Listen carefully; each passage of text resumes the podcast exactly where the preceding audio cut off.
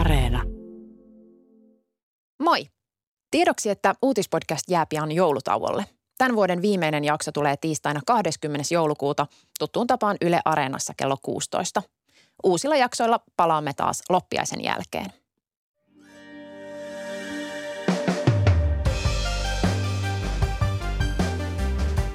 Kanye West on musiikki- ja muotimaailman visionääri, joka on vuosien varrella rakentanut ympärilleen rahakkaan imperiumin ja mediaspektaakkelin.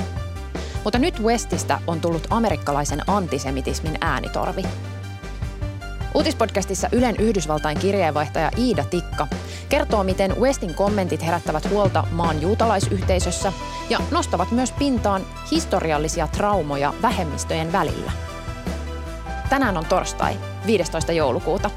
Kuuntelet uutispodcastia. Minä olen Reetta Rönkä.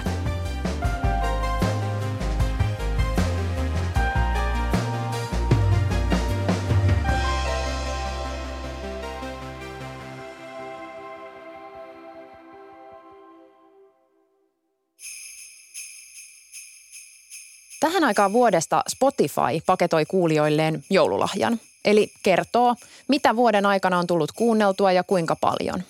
Sitten ihmiset jakavat näitä koosteita somessa ja lapsiperheiden vanhemmat naureskelee, kun Spotifyn mukaan lempibändi on joku hevisaurus. Mulla on langan päässä, tai siis läppärin etäyhteydellä, Ylen Yhdysvaltain kirjeenvaihtaja Iida Tikka. Miltä sun Spotify Wrapped näytti tänä vuonna?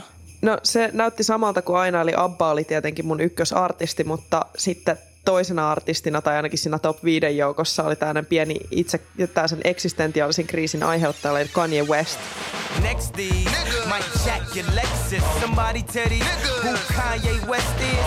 Joten mulla on nyt täällä painiskelu kovasti siitä, että miltä mun Spotify-listat näyttää ensi vuonna. Pitääkö vähän tehdä muutoksia, sillä Kanye West ei ole nyt tällä hetkellä ehkä se ykkösartisti, jota pitäisi tälleen hip-hop-fanina kuitenkaan kuunnella.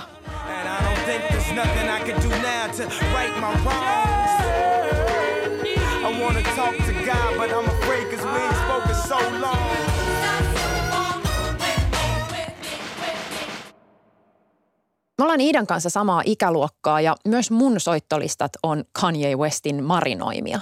Itse asiassa jo todella monen vuoden ajalta. Mun nuoruuden muistijälkien taustalla soi Jesus Walks ja Gold Digger.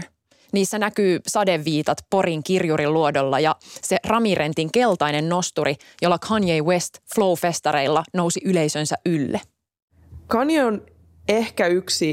West on ehkä yksi 2000-luvun tärkeimpiä artisteja, ainakin näin niin kuin omasta näkökulmastani jälleen hip-hop-fanina voin sanoa. Eli West on ollut sellainen musiikin uudistaja, hip-hopissa valtavan tärkeä hahmo. Hän aloitti ensin musiikkituottajana, jota pidettiin niin hyvänä tuottajana, että tämä levyyhtiö, jolle Kanye West tuotti, vaikka he eivät olisikaan halunneet antaa Kanyelle mahdollisuutta tehdä omaa levyä, kun hän sellaisen halusi tehdä, niin heidän oli lopulta vähän niin kuin pakko taipua siihen, koska he eivät halunneet menettää Kanye Westia musiikkituottajana. Eli hän on ollut niin nero tässä, että miten musiikkia tuotetaan, millaisia uusia juttuja kokeillaan, miten miksataan kaikkea sellaista. Eli todella merkittävä artisti ja suunnannäyttäjä. Ja sitten totta kai vielä Yhdysvalloissa hirvittävän merkittävä hahmo mustalle kulttuurille, mustille amerikkalaisille siitä, että miten Chicagosta voidaan ponnistaa, miten voidaan rikastua, miten kovalla työllä päästään eteenpäin ja miten ne kaikista neroimmat pärjää. Musiikissa Kanye West on tahkonnut rahaa ja menestystä. Hän on myynyt yli 160 miljoonaa levyä, saanut 22 Grammy-palkintoa. Mutta hän on myös laajempi popkulttuurin hahmo, jolla on esimerkiksi ollut omia muotimallistoja. West oli pitkään naimisissa bisnesmoguli ja tosi-tv-tähti Kim Kardashianin kanssa. Ja pariskunta on sekä ruokkinut että elänyt itseään ympäröivästä mediaspektaakkelista vuosia.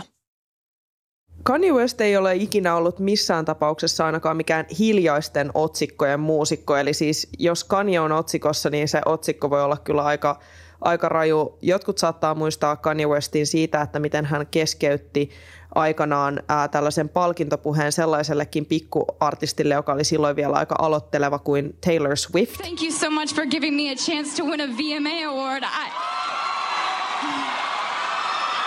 No, Taylor. I'm really happy for you. I'm let you finish. But Beyoncé had one of the best videos of all time. Eli se oli sellainen Kanye West Taylor Swift moment, hetki, joka jäi monelle mieleen, kun hän ei antanut Swiftin puhua loppuun, mutta sitten myös Kanye West on vaan todella räväkkä julkisuuden hahmo. Hän on esimerkiksi Twitterissä ollut hyvin viihdyttävää seurattavaa, sillä hän pitää itseään. Hänellä on lievästi sanottuna aika terve itsetunto, eli Kanyelta esimerkiksi voi odottaa täysiä twiittejä, kun yksi oli muistaakseni, että olet ehkä lahjakas, mutta et ole Kanye West. Mutta erityisesti viime vuosina Kanye West on ollut esillä lähinnä kaikesta muusta kuin tekemisistään kulttuurin parissa. Hän aktivoitui poliittisesti, alkoi hengailla Donald Trumpin kanssa ja lähti jopa itse presidenttikilpaan. Viime vuosien aikana Kanye Westin ympärille on tosiaan kertynyt koko aika enemmän ja uusia skandaaleita, jotka on osittain liittynyt hänen ihan diagnosoituihin mielenterveysongelmiinsa, joista on ollut paljon keskustelua. Kun Westin avioliitto viime vuonna päättyi eroon, hän alkoi uhkailla ex-puolisonsa uutta kumppania julkisuudessa, muun muassa julkaisemalla oudon väkivaltaan viittaavan animaatiovideon.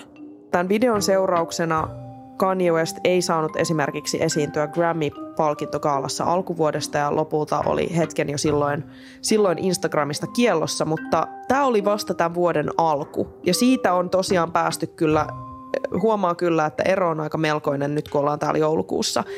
Eli tämä kuohuttava käytös on saanut ihan vielä lisäkierroksia tässä tänä syksynä, kun Kanye West on alkanut myös laukoa tällaisia sekä valkoista ylivaltaa kannattavia että sitten ihan shokeeraavan antisemitistisiä kommentteja.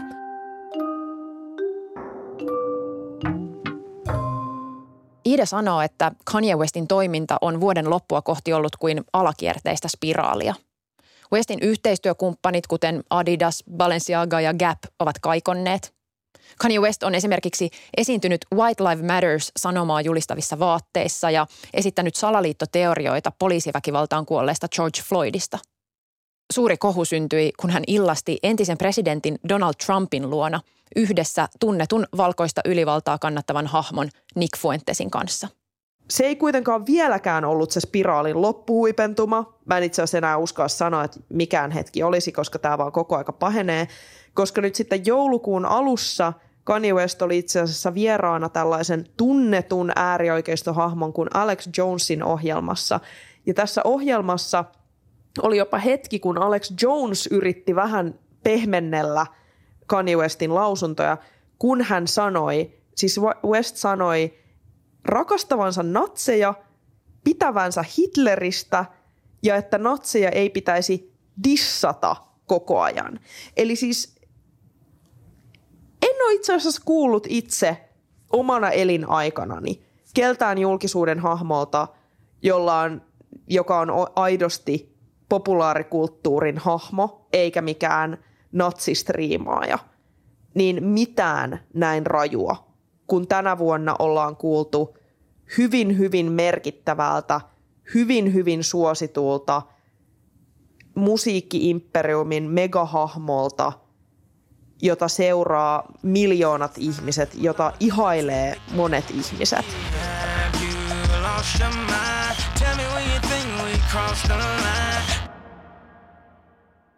Yhdysvalloissa on iso juutalaisyhteisö, jossa Kanye Westin kommentit ovat herättäneet huolta. Mä itse asiassa juttelin tästä viikonloppuna yhden tällaisen rabbin kanssa käydessäni synagogassa. Rabbi, jonka tapasin, oli tällainen, hän on tällaisen todella uudistushenkisen synagogan rabbi. Heillä käydään siellä tosi paljon aika poliittisiakin keskusteluita. The biggest problem with Ye's comments is normalization. Ye's comments more he's just a celebrity who's just seeking clicks and seeking followers and seeking whatever on the internet. You know, he's just looking for virality.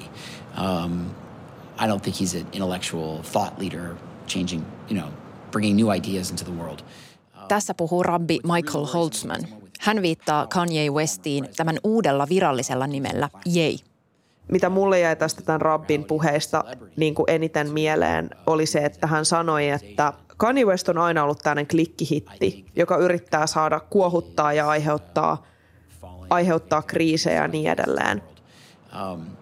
What's really worrisome is when someone with real power, like a former president, gives him a platform and uses the virality of his celebrity to give these ideas normalization.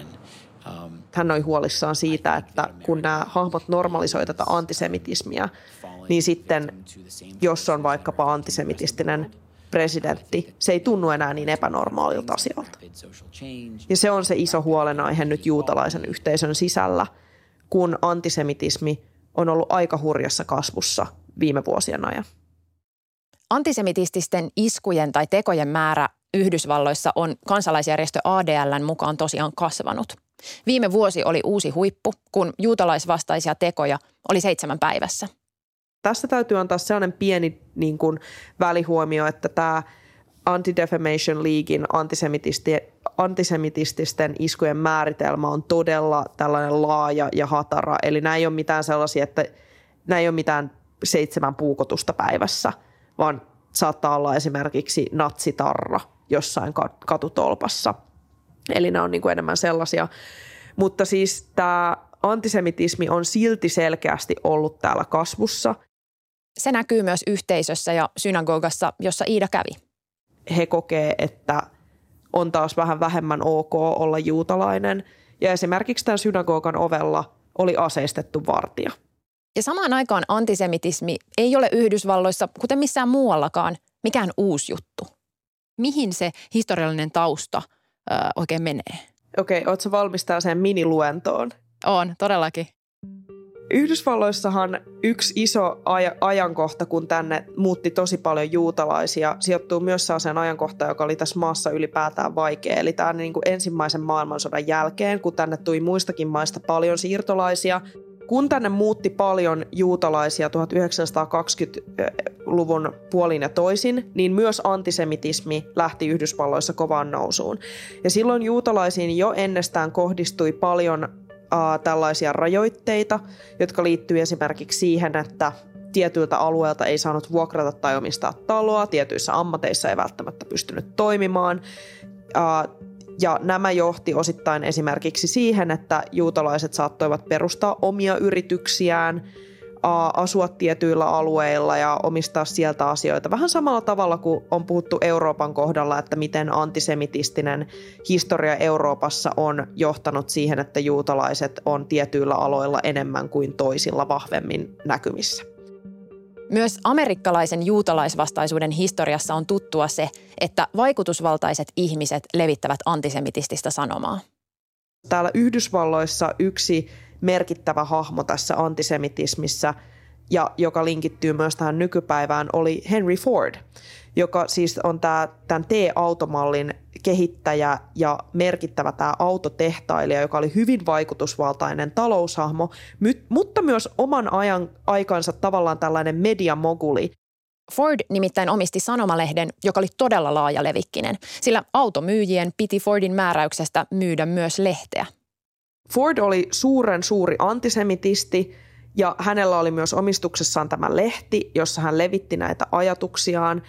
Ja tämä oli myös sellainen asia, jota me käsiteltiin esimerkiksi siellä synagogassa tällä oppitunnilla, joka edelti tätä Jumalan palvelusta.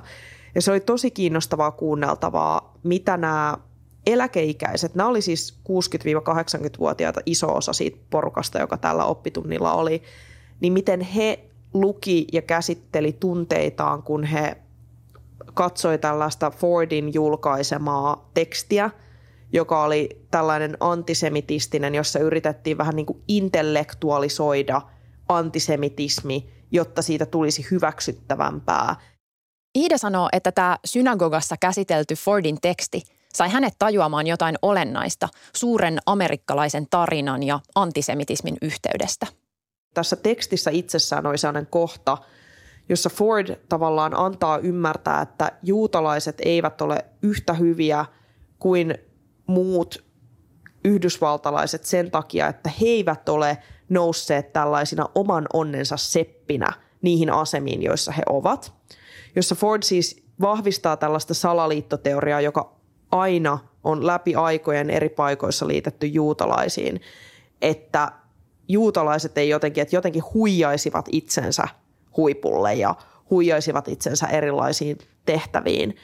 Ja siinä kun Ford kirjoitti tämän, niin mä ymmärsin jotain sellaista, että tästä amerikkalaisesta antisemitismistä, joka liittyy nimenomaan Yhdysvaltoihin, niin on se, että kun Yhdysvalloissa on tämä, edelleenkin tämä myytti siitä, että jotenkin oman onnensa seppinä niin kuin ne hyvät yhdysvaltalaiset olisi noussut huipulle, vaikka me tiedetään, että Yhdysvalloissa on aina ollut rajoituksia siihen, että ensinnäkin, että ketkä saa ylipäätään omistaa asioita, jos mietitään siitä, ja että toisia ihmisiä saa omistaa alun alkujaan, ja se, että miten vaikkapa juutalaisia, miten eri ryhmiä on läpi historian rajoitettu ja toisia nostettu, ja silti vaan tämä oman onnensa seppämyytti edelleenkin pitää pintansa Yhdysvalloissa.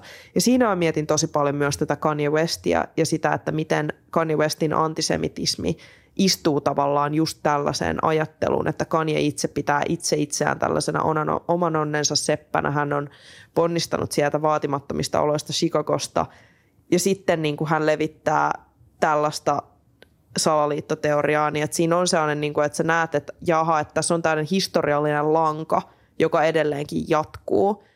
Fordin antisemitismi oli sen verran rajua, että jopa Hitler itse viittasi Fordiin inspiraation lähteenä. Toinen Fordin ihailijaksi ilmoittautunut on Donald Trump. Trumpiahan ei ole nyt suoraan antisemitistiksi kutsuttu, ja Trump aina vetoaa tähän, että hän on Israelin suuri tukija ja yrittää sillä niitata kaikki tällaiset antisemitismiviittaukset, mutta Donald Trump on myös entinen presidentti. Hän ei ole pelkkä autotehtailija. Iida muistuttaa, että vaikka antisemitismin kasvu ajoittuu Trumpin kaudelle ja sen jälkeen, on vaikea eritellä, mikä johtuu Trumpin politiikasta tai retoriikasta ja mikä taas kaikesta muusta, mikä nostattaa vihaa yhteiskunnassa. Mutta sen Trumpin politiikasta voi sanoa, että hän ei ole halunnut tehdä pesäeroa ääriliikkeisiin. Se, miten Trumpin nähdään vaikuttaneen näiden ääriliikkeiden nousuun, antisemitististen ja valkoista ylivaltaa kannattavia ja tällaisten, niin on erityisesti se, että hän ei ole niitä tuominut. Hän on toisinaan antanut niille, niin kuin lainannut tätä megafoniaan. And so maybe that's an odd piece of it when you say a black person can't be racist. Maybe there's something in people's minds that somehow that explains some of this, not all of it. The honest truth is a black person can be prejudiced because of the experiences that they've had throughout their life, right? Like, I grew up as a black person. Yhdysvalloissa on Kanye Westin antisemitisten kommenttien myötä käyty keskustelua siitäkin, miten Westin ihonväri liittyy asiaan. Amerikkalaisessa yhteiskunnassa on nimittäin myös vähemmistöjen välisiä jännitteitä ja traumoja, jotka menevät kauas historiaan. Myös tästä Iida jutteli rabbi Holtzmanin kanssa synagogassa. Very often in poor black neighborhoods, the landlords, the shopkeepers, the lender of last resort was Jewish. Why? Because Jews had lived in those neighborhoods just before the African American community moved in. Yksi trauma, jonka tämä rabbi mainitsi, on siis ihan se, että sen lisäksi, että mustat amerikkalaiset ja juutalaiset on tehneet yhteistyötä, niin on ollut myös se tilanne monille mustille amerikkalaisille, että ensimmäinen tavallaan valkoihoinen henkilö, jonka kanssa he on paljon olleet tekemisissä, on ollut juutalainen. Ja tälle on rakenteellinen selitys siinä, joka johtuu nimenomaan siitä, että kun juutalaisia samalla tavalla kuin mustia amerikkalaisia on suljettu pois tietyiltä asuinalueilta, niin he ovat asuttaneet osittain näitä samoja alueita, tai sitten on ollut se tilanne, että juutalainen on saattanut omistaa talon, johon sitten kun he ovat tulleet enemmän hyväksytyksi tähän valkoisuuteen, niin he ovat sitten muuttaneet, mutta sitten saattaneet vuokrata esimerkiksi tämän talon tummaihoiselle amerikkalaiselle, jolla on edelleenkin ollut enemmän tällaisia rakenteellisia esteitä edessään. Ja se on tavallaan johtanut siihen, että esimerkiksi minkä tämä rabbi aivan erityisesti mainitsi, niin oli tavallaan se tilanne, että mustille amerikkalaisille ensimmäinen kontakti juutalaiseen ihmiseen on saattanut olla se, että he ovat olleet usein vaikkapa vuokranantajia, tai sitten tehneet bisnestä näillä mustilla alueilla, mihin ei ole ollut samalla tavalla mustilla itsellään aina mahdollisuuksia.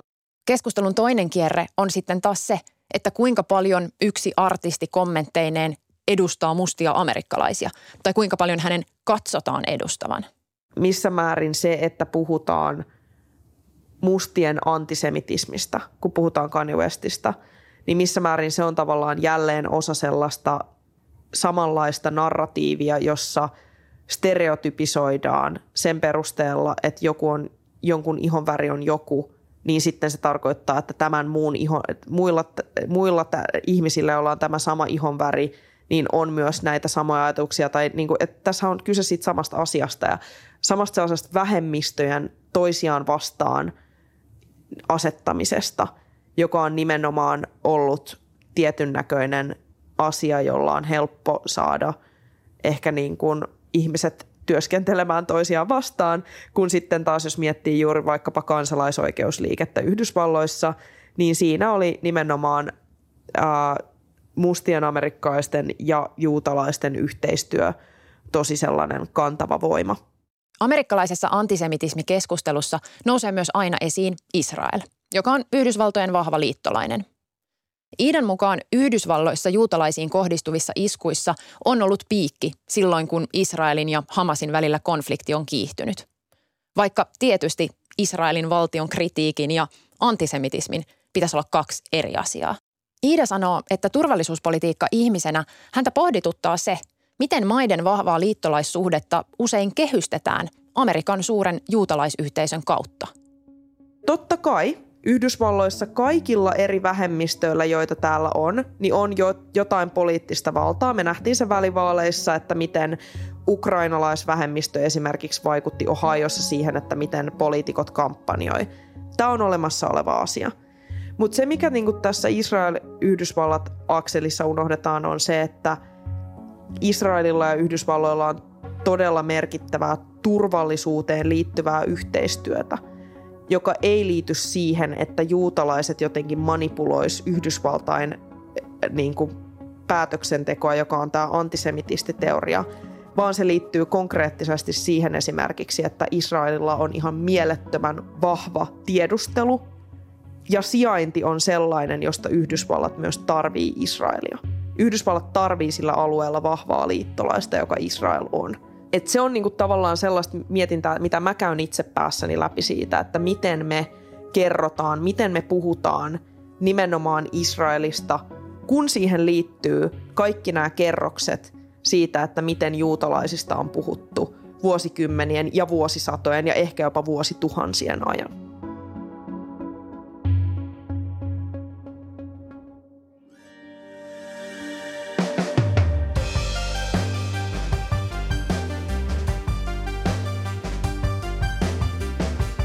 Kiitos, kun kuuntelit Uutispodcastia.